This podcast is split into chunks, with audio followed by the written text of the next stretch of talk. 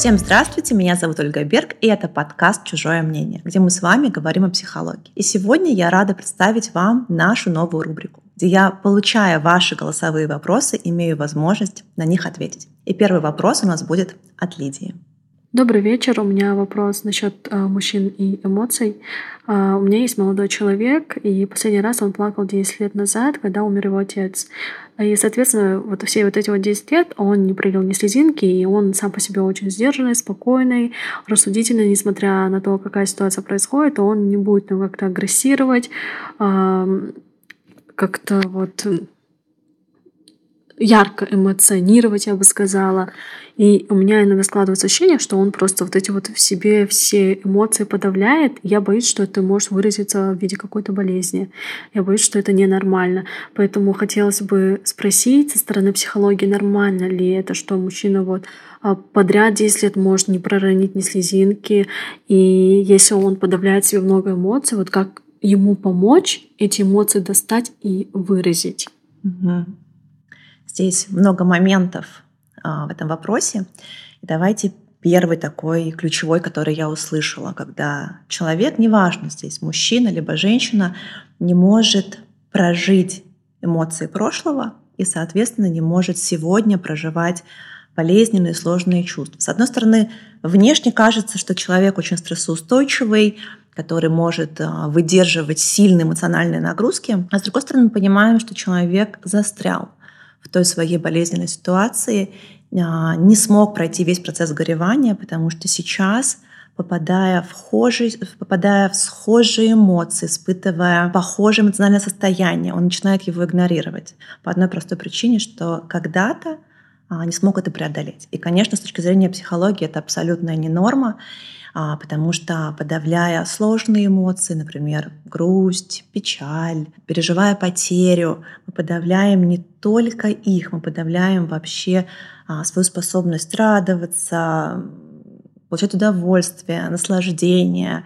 И у нас такая жизнь в полутонах становится. Поэтому, конечно, здесь очень важно помочь человеку перепрожить ту ситуацию, которая оказалась для него чрезмерной. Можно ли это сделать самостоятельно, будучи просто его а, любимой женщиной? Мне кажется, что нет. Тут очень важно пойти в терапию. Но решение идти туда, разбираться с этим должно быть, конечно, у самого человека.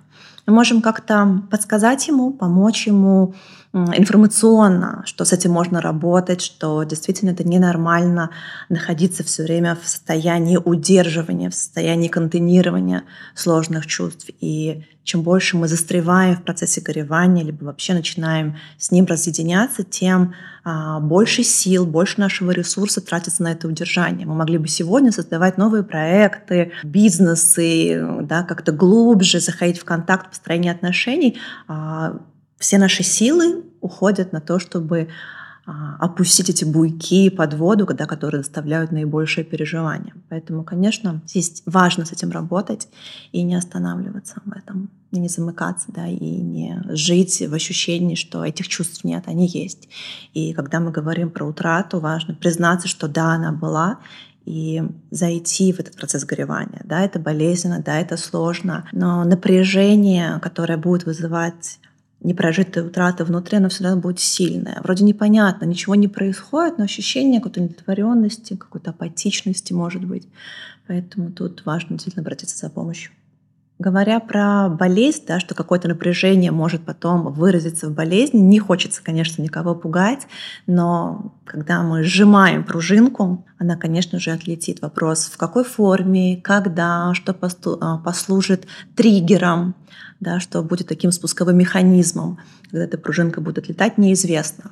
Но любое игнорирование ни к чему хорошему с точки зрения психологии, конечно, не приводит. Следующий момент, который здесь слышится, чрезмерное переживание Лидии по поводу того, что ее молодой человек не переживает эмоции, что он в них замыкается. Это тоже интересный момент, когда мы хотим спасти своих близких, хотим им помочь, да и сами не можем выдержать это напряжение. Тут вопрос тогда важно задать себе, что здесь со мной происходит. Возможно, есть какие-то ожидания, да, что я от него жду какого-то эмоционального включения, а этого нет. Возможно, это рождает во мне страх, да, что мой близкий а, человек не может в полной мере проживать эту жизнь, да, сталкиваться с разными эмоциями. Возможно, я чувствую ответственность за это, а, потому что в вопросе звучал момент, что как ему помочь, да, как будто для меня это проблема.